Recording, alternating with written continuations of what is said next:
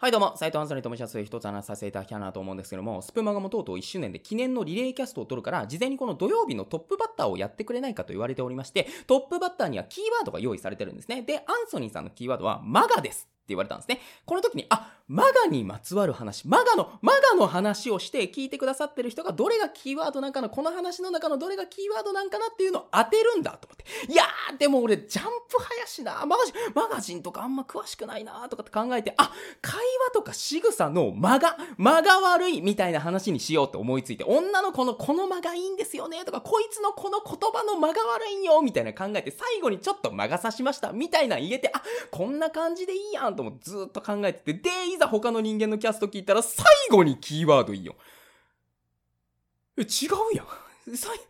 話の中にそのワードを入れて、聞いとる人間が考えて、あ、どれかな、どれかなって悩む系のやつじゃない。えマガは？俺の、俺のマガは？俺の、俺のマガの話はなんだ？マガマガしいとか、ママガとか、そこを曲がるとか、ふんだんに、ふんだんにマガというワードを入れたマガの話は、あ、これみんな間違っとるやん。いや、もうバカやな、こいつらと思って運営に確認したら、いや、合ってるに決まってるじゃないですか。マガは？俺の、俺のマガは？俺の、俺のマガの話は？俺の、俺のマガの話は？どうするやん、俺の、俺のマガの話、思っとったよ、うすうす。うすうす思っとって、マガの話ってなんだよって、マガの話ってなんだよって思っとったよ。でも、社会人やん。社会人ってこういうの言わんやん。こういうの言わんのが社会人やん。しかも同じくトップの長澤さんがスプの話とかで納得しとったら、あ、スプの話あるんやって思ったら年齢の話、年齢の話、スプはスプ、スプどこ行ったん？スプまだのワードを散りばめて、あ、これみんな気づくかなってワクワクしとった俺の気持ち返してくれよ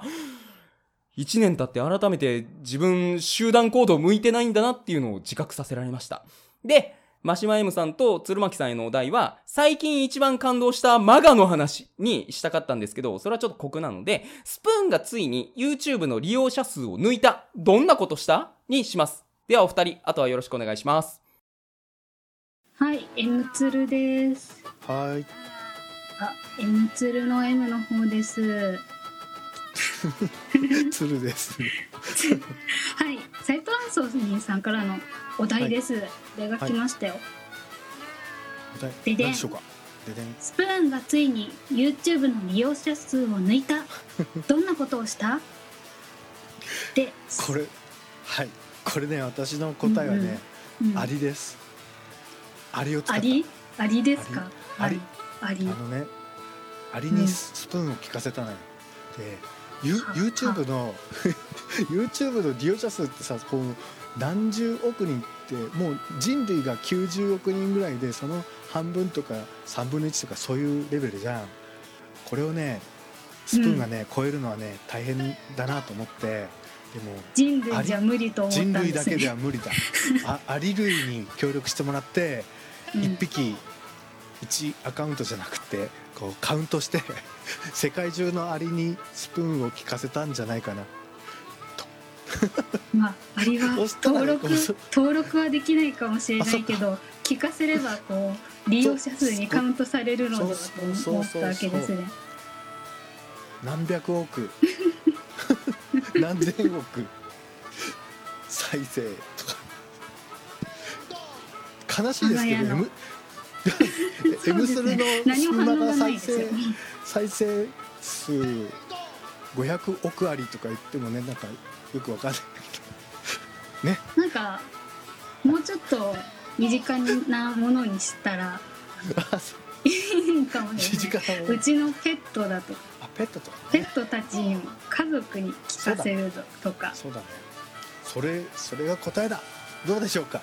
アンソニーさん。うん、あとは私個人的に思うんですけど、最近スプーンすごいなって思うところがあってうん YouTube は YouTube も私よく見るんですけど、うん YouTube 絶対広告が見ないといけないじゃないですか。広告ありますね。そう。しかも2本ぐらい入ってたりするじゃないですか、うんうんうんねえ。でさスプーンさ広告ないじゃん。広告ない。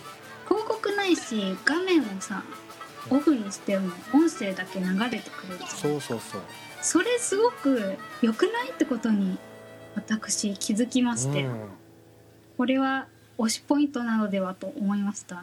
そうだね。ぜ全人類がそのことに気づいた。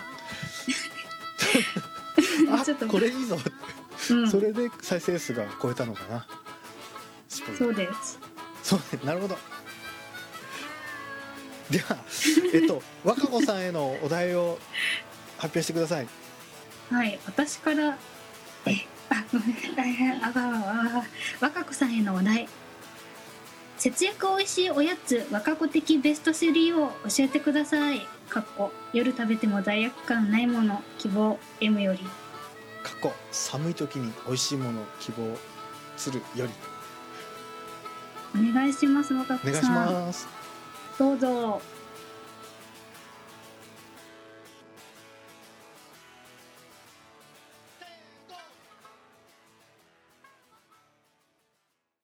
気ままにスプマガで毎日が天国。M つるさん、お題ありがとうございます。そしてスプマガ1周年おめでとう。若子です。いただいたお題は、あわわわ節約おいしいおやつ若子的ベスト3ということで、はい、あの M さんのあわわわが9でしたが、お題も私の趣味思考に合わせてくれたんですね。優しい。要は安くて美味しくて夕食後寝る前に食べても太らない冬にぴったりのおやつを3つ知りたいというねあの結構な欲張りセットをご所望ですよこんなスイーツがあったら完璧じゃね？ということでいくよご紹介するのは蜂蜜スイーツ。寝る1時間前の蜂蜜は睡眠を良くしてくれるし美容にもいいそうです。砂糖が足されていない純粋な蜂蜜を選んでね。この蜂蜜にココアパウダー、ナッツ類、ヨーグルト、きな粉、さつまいもを組み合わせて3つ手作りしていきます。節約節約。まずはベスト1蜂蜜トリュフ小さめ20個分。材料は蜂蜜大さじ2.5ココアパウダー無糖大さじ5水大さじ1.5これを混ぜてこねて丸めてココアパウダーをまぶすだけで完成。はい。甘さ控えめですが砂糖を使わないのでヘルシーです。あと食感がねっとりしてて結構食べ応えがありますよ。あのココアパウダーもねアンチエイジングやリラックス効果があるそうです。お好みでナッツやオレンジピールを入れてもいいし甘いのが好きという方は少しチョコとラム酒を加えるだけでしっかり甘めのトリュフになります。次ベスト2蜂蜜さつまいもトースト。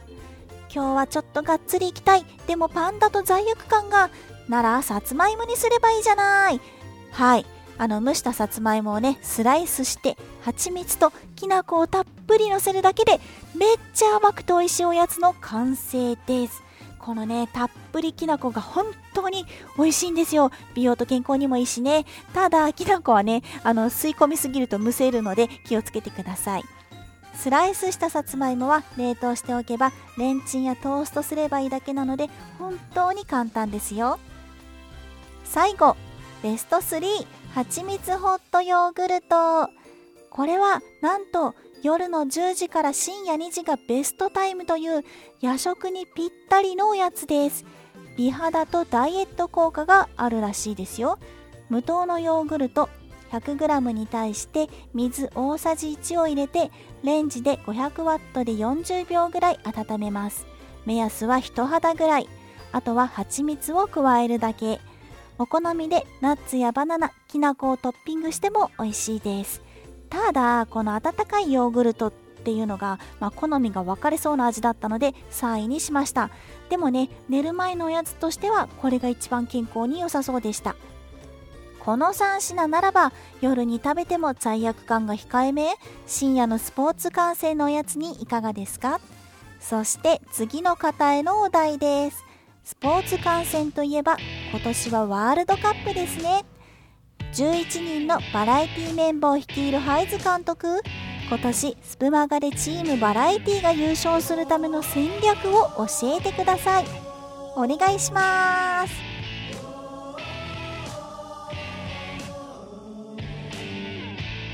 どうも、ハイズです。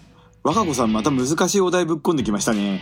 今北京オリンピックやってるところでワールドカップって あ、そうか、まあ、バラエティ班ね、これ別冊袋閉じ11人いるから、まあそれでサッカーにつなげてワールドカップってことだと思うんですけど、まあちょっとね、これ突っ込むところがあるんですけど、まずね、ハイズ監督って言ってますけど、私監督じゃないんですよ。リーダー。しかもね、バイトリーダーなんですよ。毎週火曜日と土曜日にバラエティ班の枠を与えられて、私はね、ただそこにこう、メンバーのね、シフト表を作ってるだけですからね。で、あ、斎藤アンソニーさんこうやってくださいとか、若子さんこうやってくださいとかね、そうやってもらって、あ、そこ都合悪いですか。じゃあ、ハイズ入りますとかね。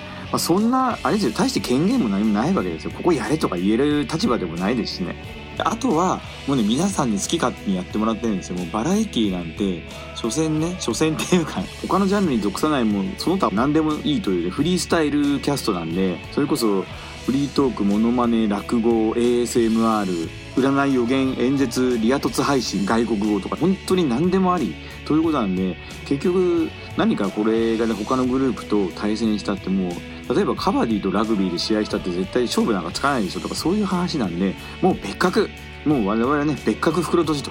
ということで、最初からもうね、バイトリーダーの言うことなんか、そんなの関係ねえって感じでね、団体行動苦手な、ジャンルレスな人たちが、唯一無二の唯我独尊キャストをね、上げるグループなの。もうそれで完結してるんですよ。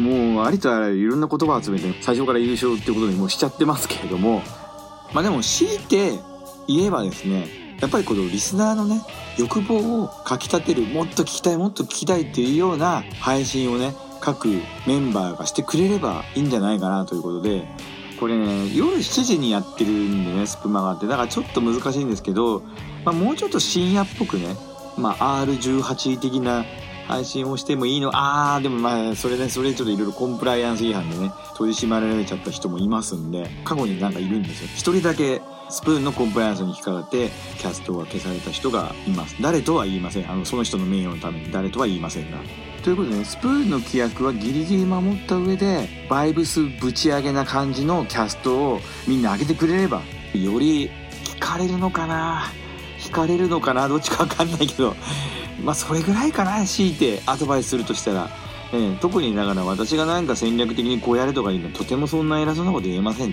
ということでね、えー、私、次もう振る人いないんだ。今日はバラエティ班別冊袋閉じのお題トーク後編をお送りいたしました。